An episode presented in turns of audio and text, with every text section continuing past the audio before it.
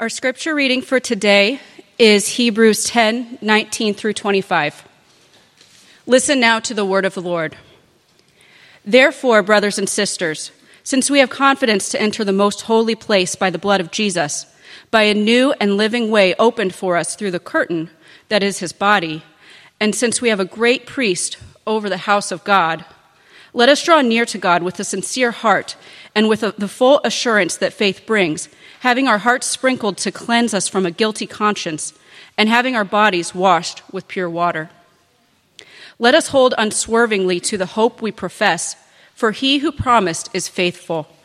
And let us consider how we may spur one another on toward love and good deeds, not giving up meeting together as some are in the habit of doing, but encouraging one another, and all the more as you see the day approaching. The word of the Lord. Thanks be to God.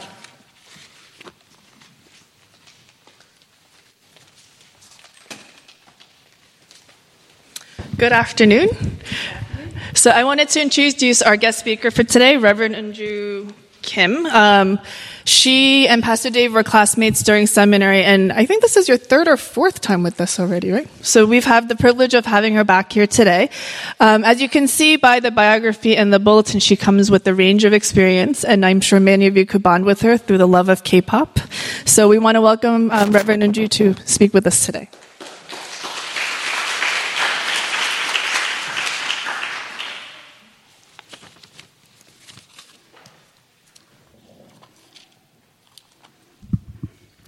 Uh, it's great to see all of you again. I'm glad the sun is out. I don't know how it has been here in New Jersey, but in New York, we've had a lot of rain and cloudy Sundays this past year. Uh, I'm truly privileged and glad to be worshiping with all of you again. Um, I would rather that it would have been under better and different circumstances, but I know that all of you are praying for Pastor David and that he will get better and stronger soon. So think of it as an opportunity. Hey, I haven't really prayed that much for Pastor David. Uh, so God is just reminding me not to take our pastor for granted, and I hope that you use this time to really thank God uh, for the pastor that you have and for this congregation and this church, and not take anything, not even your health, uh, for granted, and hope all of you are healthy as we collectively get older together. Uh, since I last saw you, I actually began working as a part-time coordinator for a program called Rise Together.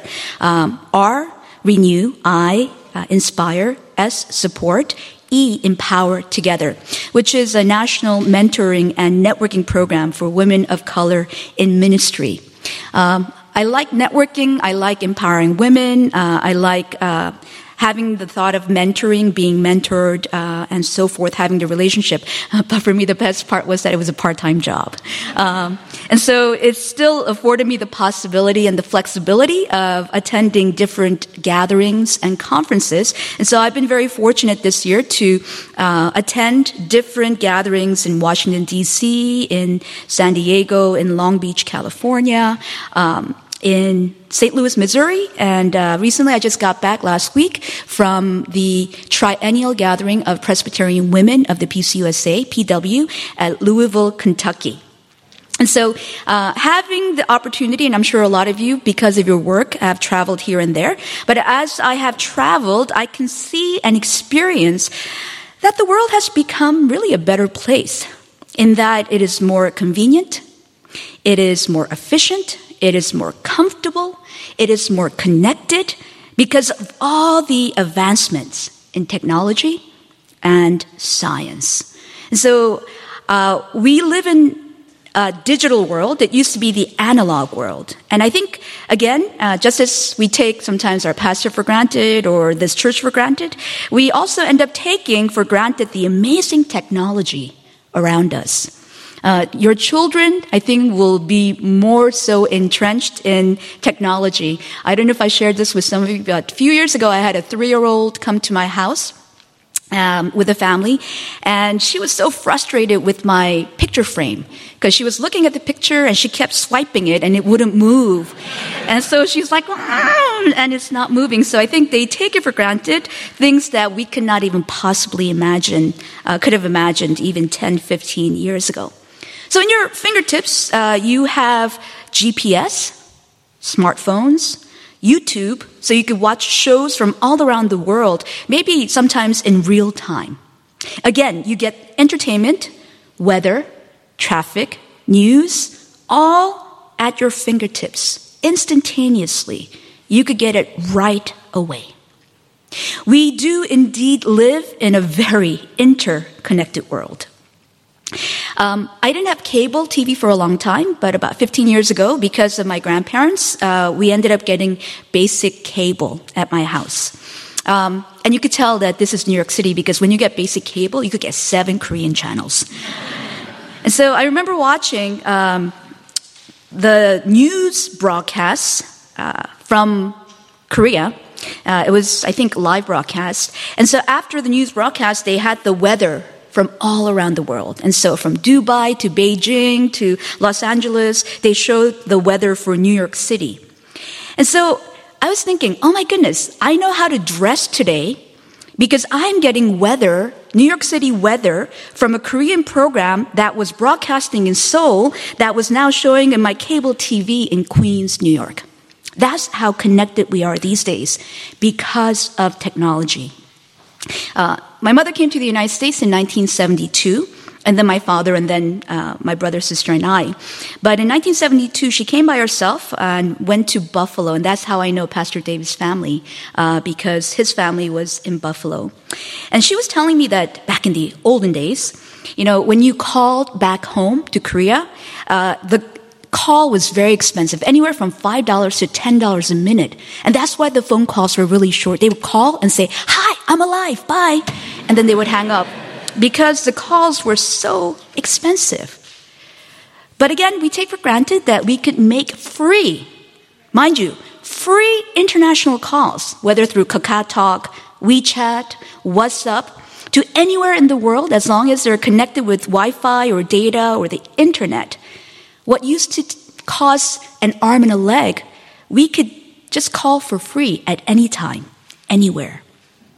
Computers used to take up a whole room as big as this room in the 1960s and 70s. Now we have desktops and laptops and iPads, smartphones that can be used with a touch or even voice command. We can work from home. We can do our shopping. We can do our banking. We can order food. We can play games. We can watch dramas and movies. We can chat with friends, all through our computers. You don't ever have to go out again. You don't ever have to wear pants again because you could be at home 24 7. So, technology definitely brings us more convenience, more comfort, more freedom, more flexibility. But, but, and I want to talk about that but today. Convenience, comfort, freedom, flexibility, but there are also side effects to all this advancement. Now, there are more than three, but being a good Presbyterian, I will stop with three. And this is just my interpretation and experience. You could probably add more to the three that I will share. But the first side effect that I see with all the advancement of technology and science is that one, Technology makes us lazy and dumber. We sit in front of our computers all day. We do not move or exercise as much as we should. I guess these days now, you know, they feel a little conscious or have a guilty conscience. And so you use your computer standing up. And that's supposed to make up for all the exercise that we should be doing. Uh, but when we do have an opportunity to move, we don't or maybe I can't speak for all of you. When I have an opportunity to move, I don't because I have become lazy with all this technology. I might have shared this reference uh, with you before, but I remember years ago that uh, I didn't know where I left my remote control for the television. So instead of going three feet, turning on the TV, coming back. Oh, it's not loud enough. Going there, putting up the volume, changing the channel. 너무 귀찮았어요. It was too bothersome. So I just did not watch TV for about a week. Technology makes us lazy. Technology makes us dumber. God forbid that you should ever lose or misplace your phones. There goes all your contact information, your schedule, your memos, your notes, your plans I put we, but I guess um, I will say I will say uh, a loose we basically have become useless beings because of technology. Uh, folks don't remember and memorize like we used to phone numbers, addresses, birthdays. So, once again, God forbid that you lose your phone because without your phone, you will not be connected. You will become useless. And I remember many years ago, uh, a friend of mine told me about a fiction, uh, science fiction novel that he had read. And um, I don't know the title, but it went something basically like this that in this fictional world, but I think the more I think about it, it's become more of a reality. All things uh, ran on computers and computer chips. And so the apocalypse came not because of a big world war, but because all the computers crashed. And so, since everything was done and run on computers, people didn't know how to do anything. So, after the computers crashed, they had to start all over again as a civilization, trying to learn okay, how do we farm our food? How do we take care of our children? How do we do all these things that the computers used to do for us? I don't, I'm not standing here today to knock down technology. Um, I have acknowledged it and I appreciate it and I, I am the beneficiary of the advancements of technology. But what I do want to kind of uh, make a note of here is to say, you know, they are just gadgets and materials, and I hope that you will keep them as such. We all need to be aware to keep the things that we have as possessions and don't become possessed by it. Now, oftentimes with the newest brand, uh, the most brand new uh, version, the toy, the technology, we feel like we have to buy that. And instead of us owning it, possessing it, sometimes we become possessed by it. We don't own it, it owns us. And this doesn't have to be technology. Sometimes folks buy expensive dishes. You don't own it, it owns you. You never use it. You put it in a nice cabinet, kind of look at it and say, oh, I own it. But you don't dare touch it because you're afraid that you're going to crack it or it's going to uh, break or something like that. So, in anything, whether it's technology, gadgets, or whatever you might have, I caution all of us to make sure that we keep them as possessions and that we are not possessed or obsessed by it. Let us own the things that God has blessed us with. Let's not be owned by them. So, my first side effect for all this advancement in technology is that technology makes us lazy and dumber. The second side effect that I see is technology makes us impatient. We don't know how to wait anymore. We have become the wiki generation. Wiki, a, a Hawaiian word for fast, quick, and easy. Everything has to be instantaneous, easy, quick, fast. There was a time, and I don't know if some of you still write letters, when we used to have what's called snail mail and waited for days, days, mind you, to get a response for the letter or card that we might have written or typed on the typewriter the younger ones, do you guys know what a typewriter is? So we used to have something like that. And so we have lost our capacity to wait. For those of you who are around, uh, when we used to dial up to get the internet, you know, you're just hoping and praying nobody picks up the phone to stop your connection. And it would take minutes upon minutes with that sound. You all know the sound that comes with ding, ding, ding, ding, ding, right? It would take a long time for us to even get connected to the internet. But now we get frustrated when we are not connected within seconds to Wi Fi or to our data plans. We don't want to wait anymore. Actually, I think we don't know how to wait anymore. So much so that uh, I hear that there's a movement called the slow food movement, where people deliberately take time to prepare their food, eat their food, to combat the culture of fast foods. Gadgets are supposed to help us save time. But let me ask you Do you really have more time because of the gadgets that you own? And what are they helping us save time for? When you do find out, oh, I have an extra hour here or there, what do you end up using that hour for? Do we really feel less burdened or stressed because of all the technology around us? Technology makes us lazy and dumber. Technology makes us impatient. Thirdly, the third side effect I would like to say is technology makes us less human. I think in many ways, because of technology or the, the advancements in it, we have lost our selfhood in some sense, our humanity, our responsibility, the control that we have over our lives. And I just want to say, uh, to myself included, I hope that we don't abdicate our responsibilities, our control, ourselves to technology.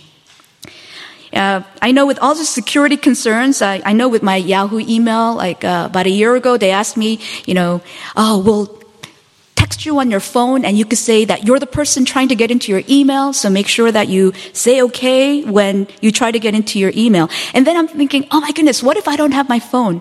What if I lost my phone? Can I ever get into my email? And somebody told me, yeah, yeah, you just use another uh, uh, e- email account and they'll text you the code in order to get to your original email that you want to get to. And I'm going, oh my goodness.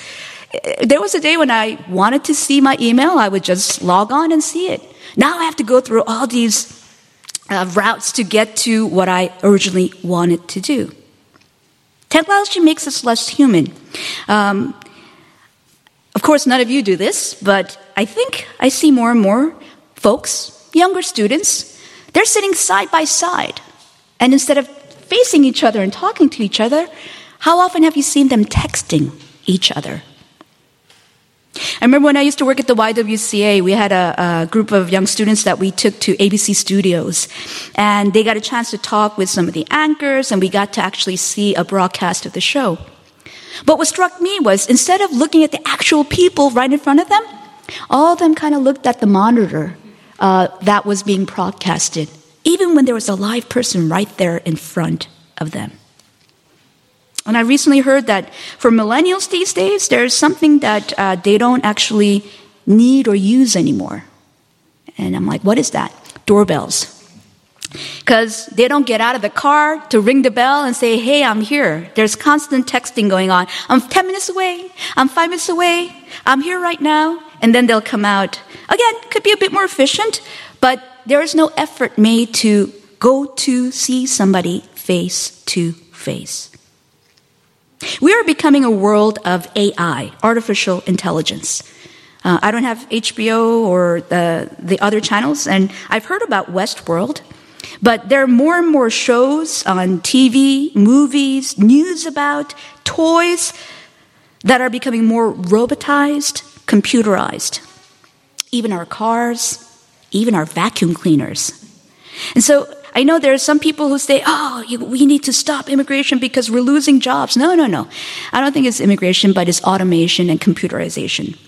Um, I had to cross the Whitestone Bridge, and I think it started last year. No more tolls. There goes the jobs. Uh, I know some of you have automatic banking. I'm still kind of shy about that. So sometimes I still pay bills over the phone. But when I tr- want to talk to somebody, you know, I have to just push buttons. And that might be easier for a lot of people. But call me old school. I still like talking to somebody, a real person on the phone. And so every time I hear a real voice, I always thank them. Oh, thank you for answering the phone. It's nice talking to a real live person. Technology, in many ways, makes us less human.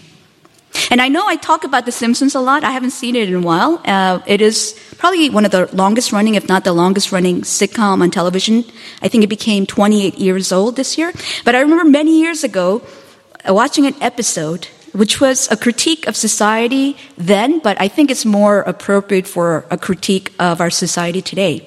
And I think the episode went something like this Homer witnessed a crime. And so he's like, ah, I gotta call the police department. So he calls the police department, and then there's a recording that says, You have called the Springfield Police Department. If the crime is a robbery, press one. If it's a killing, press two. Two.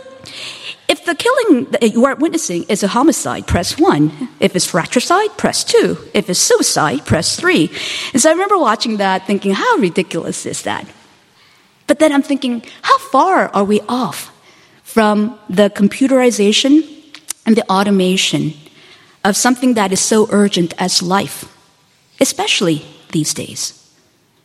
I give you that working with robots and machines and computers is clean, it's technical, it's efficient, it's neutral, no headaches, it's easier, less pudam, less pressure. Why do I say less pressure? I remember watching a documentary on Japan. And I caught the last part of it, but it, it showed a portion where, for the Japanese, um, it was saying that if they see a robot seller outside the store or a robot seller inside the store, they're more likely to go in. Because if there was a real human being in the front or in the store, they would feel pressure to buy something. And if they don't buy something, they would feel pudam, biane. They would feel um, uh, guilty in not helping that person um, make their wages. But if there was a computer, you could go in, look around, and not feel pressure at all to buy anything and just come out. So working with computers, technology, robots, easier. No pressure, efficient, neutral, no headaches. And we hear all the time right now of AI beating us in chess, in Paduk, Go, and beating us in all sorts of computations and competitions. Engineers and scientists are working hard every day to make robots and computers faster, smarter, better. They're working like crazy to get more nuanced facial, facial features and expressions. And they're trying so hard to get the outer portion of the robot to have, to feel like it has more flesh like coverings. When I was in seminary, um, I remember this professor talking about a story about the supercomputer and he was saying that this, there was this big supercomputer that could answer all questions and had the answers to all computations. So people came and asked about history and math and science. And finally, one kid came up and said to the supercomputer, Wow, you're the supercomputer. You know, you could answer all questions. So, how does it feel? And then the supercomputer was kind of stalling and could not compute and it ultimately crashed because there are limitations to what the machine can do. But again, scientists and engineers are working so hard to make robots and computers more like humans. And as they are trying to make robots become more like humans, the irony and the flip side of that is that human beings today, in today's society, I feel are, I feel we are becoming less and less human. We're losing our humanity. WMDs, drones, pre- precision attacks, war like video games, remotely controlled battles, removed from the faces, blood, gore, actual persons, and suffering victims. People are dealing less and less with other people and more and more with machines and computers. So, in the midst of all these changes and so called progress, I want to remind all of us that Christians are called to be countercultural people. We're called to go against the flow of the world. Last year, we celebrated the 500th anniversary of the Reformation, and we are called Protestants. Why? Because we protested. We are a people who protested the trends of the world. We are a people who protested the culture of the time. We are a people who protested the corruption within the church. And as followers of Christ, we must fight the culture of convenience. We must fight the culture of dehumanizing technology. we have to work and strive to retain and sustain and claim our humanity. Now, how can we do that? How can we retain, sustain, and claim our humanity? I believe by continuing to meet face to face, by not giving up meeting together, as some are in the habit of doing.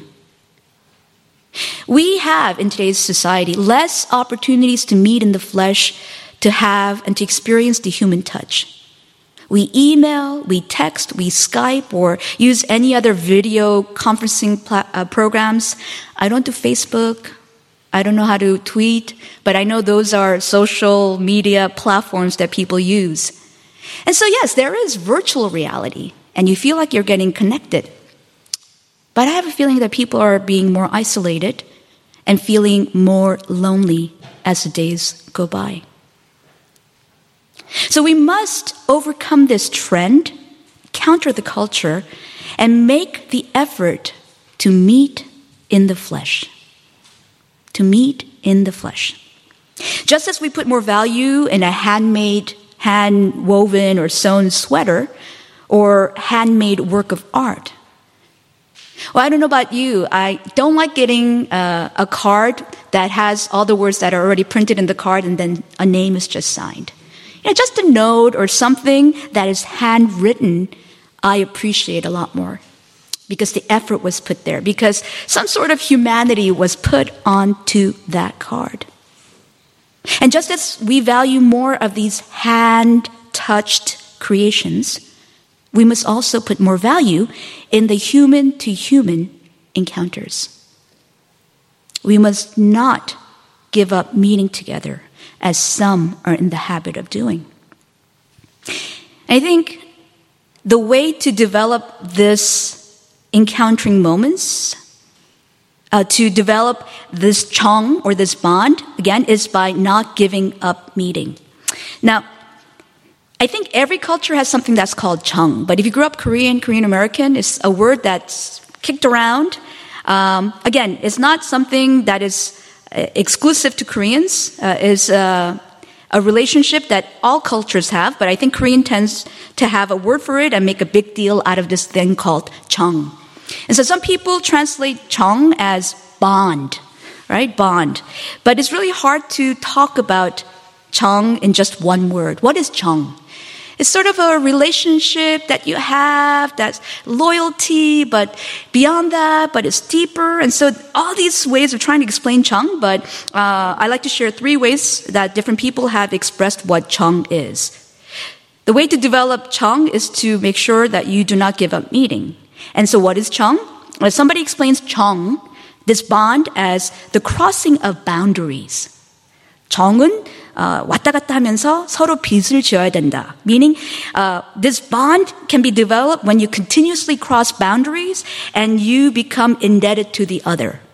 It sounds like a long-winded way of uh, explaining this relationship, but if you have a boundary and you say, you stay there and I'll stay here, and never the two shall meet, but we never cross that boundary, then no bonding, no chong is developed. You need to kind of push into the other person's space. They need to kind of push into yours. And there has to be a constant sense of being in debt. And so when I was thinking about this particular definition, I thought of Luke chapter 11, verses 5 to 13. A friend uh, was knocking at a friend's door after midnight, around midnight, and say, Hey, I have a guest. I don't have any food. Give me three loaves of bread. And the friend inside says, ah, please go away. You know, all the lights are off. The children are sleeping. Come back tomorrow. And because of Chung, that person kept knocking and knocking and knocking, persisted until this friend finally got out of bed and gave to him as much as he needed. Chong is developed when there's this crossing of boundaries, when there is debts, uh, when there are debts that are created. So that's one way of looking at Chong. Somebody else explained chung as repetition. Chung is repetition. You got to see them all the time. You develop chung for somebody when you constantly see them. In Korean, there's uh, chung and gounjeong. There's uh, uh, the nice bond, and then there's like the ni- not so nice bond. There's somebody that you constantly see all the time and gets on your nerve, and you're like, ah, ah, ah, but you see them all the time. And then one day that person's not there. You're like, oh, I kind of miss that person. so that's like byunjong, right? But that comes and develops by repetition. Chong is developed whenever you see somebody over and over and over again. A third way uh, somebody describes Chong is basically Chong is like stickiness. You know, it, it, gets messy at times, but it's sticky. And so when you're close and when you're uh, constantly repetitiously meeting, crossing boundaries, they end up sticking to you, you end up sticking to them. 끈직하는 것이 정이다. Stickiness. So, yes, uh, when you think about all these different things, you're like, oh, human relationships are not sterile, they're not clinical, they're not simple and easy like what we might have with robots and computers. Be with human beings involves stickiness and messiness. You all know that when you're with people, things could get pretty difficult. And somebody always has a different opinion. When you're with people, things could get a little frustrating. Okay, everybody, be there at 8 a.m. tomorrow, 8:25 a.m. Ah, there, we're still waiting for that one person who still hasn't come. Being with people is not the most efficient way to do things.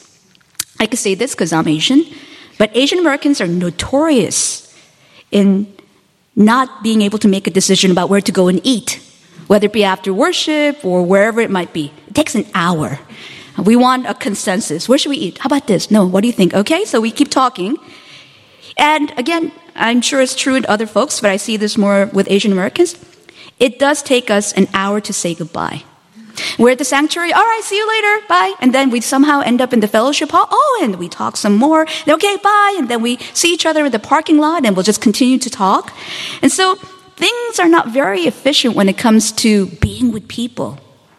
Sticky, messy, difficult, frustrating, not efficient. Again, being with others, being in a group, being a community can be hard. It's really easier to go it alone, do it alone, or just to deal with a machine or a robot or computer. It's just so much easier and quicker to travel alone. No headaches, no waiting for people, more freedom. If you've ever been in a group tour, you have to wait for that last person. But it's so much easier by yourself. But let me remind all of us we are not called to the easy life, the broad and easy way, where many can be found. We are called instead to the narrow and difficult way, and few find it. There is an African proverb that goes like this If you want to go fast, go alone. But if you want to go far, go together. Our faith lives is not a sprint, but is a marathon. We still have a long way to go. And so, if we want to get there, I hope that we will make an effort, no matter how difficult and frustrating and not efficient it might be at times, to go together. Our humanity is maintained and sustained when we meet with others in the flesh. The Word became flesh. Let us also meet in the flesh. Jesus, the word, did not come as an intention. Jesus did not come as a text or an email or an Instagram. Jesus came. He became flesh to meet us in the flesh. Verse 20 in today's passage says, by a new and living way open for us through the curtain that is his body. Do not give up meeting together as some are in the habit of doing, but meet in the flesh, in the body, as the body of Christ, especially as we see the day approaching. I'm not here to say, oh, Jesus will come back October 2035. I don't know. And none of us here knows when Christ will return. But I do know that we are one year closer to his return than we were a year ago. that we are one week closer to his return than we were a week ago, and that we are one day closer to his return than we were yesterday. So I hope and pray that this congregation will not give up meeting, but seek it out and appreciate each opportunity. I was looking at your bulletin, and it seems that you are living that. Not only in worship here, but when you have your Bible study and you have your annual retreat coming, you have your book club gatherings, you have your fellowship small group gatherings. 귀찮아요. Sometimes, like, why do we have so many meetings? Oh my goodness, I gotta get all the kids dressed. I gotta put on pants. I gotta go and meet people. And so you just want to say, could we just Zoom our Bible study or just meet, you know, from our own homes? Do not give up meeting together, as some are in the habit of doing. I hope you appreciate the opportunities that you have to meet, to connect, to develop relationship and chung, and to make sure that you hold on to your humanity.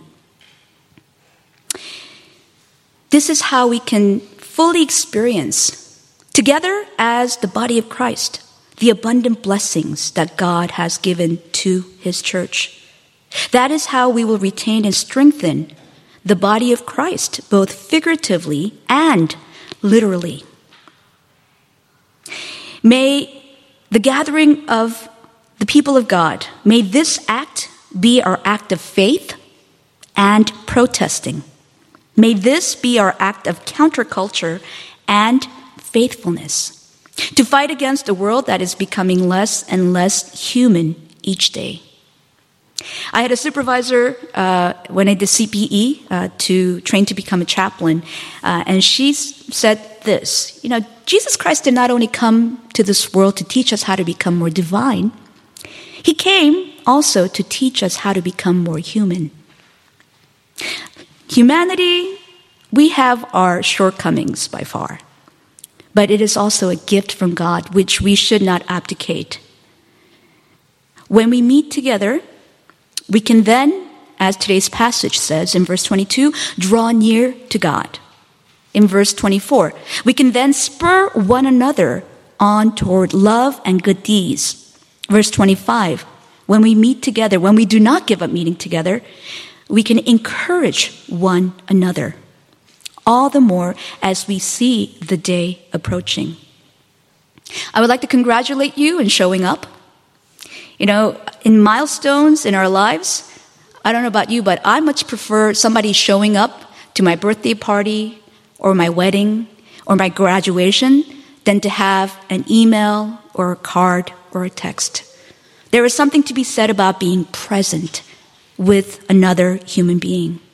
And so I congratulate you in being present today for this worship service, that you did not mail it in, that you did not uh, email it in, that we are meeting in the flesh.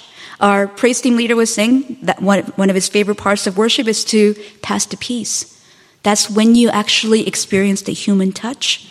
And in the flesh, you are saying, I'm so glad to be in bond, in relationship, in Christ with you. May your worship every time you gather in the flesh be your act of protesting, your act of faithfulness, your act of counterculture, and your act of faith. Let us pray.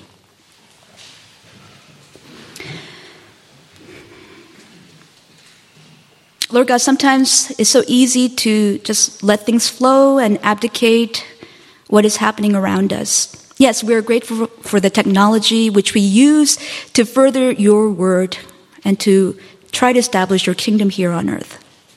But sometimes, Lord, when we rely too much on technology and do not sacrifice our efforts, our time, then we end up giving up control and then we end up losing a bit of our humanity. But you remind us and you tell us do not give up meeting together as some are in the habit of doing, but continue to spur each other on towards love and good deeds, encourage each other so that we as the body of Christ can draw nearer to you every time we gather. And so, God, we ask humbly that you will touch us that you will melt us and mold us and fill us so that we could truly become your body, that we could reflect your grace and glory to the world that needs to be touched by your grace. God, we ask that you will nourish us physically and spiritually, and especially as we prepare for the communion, that we would once again think upon when the Word became flesh and when the flesh was torn for our sins, so that we could participate in this bond, in this chong, in this love, in this relationship with our Savior. To you we give all glory, honor, power, and praise, and we pray all these things in Jesus' name. Amen.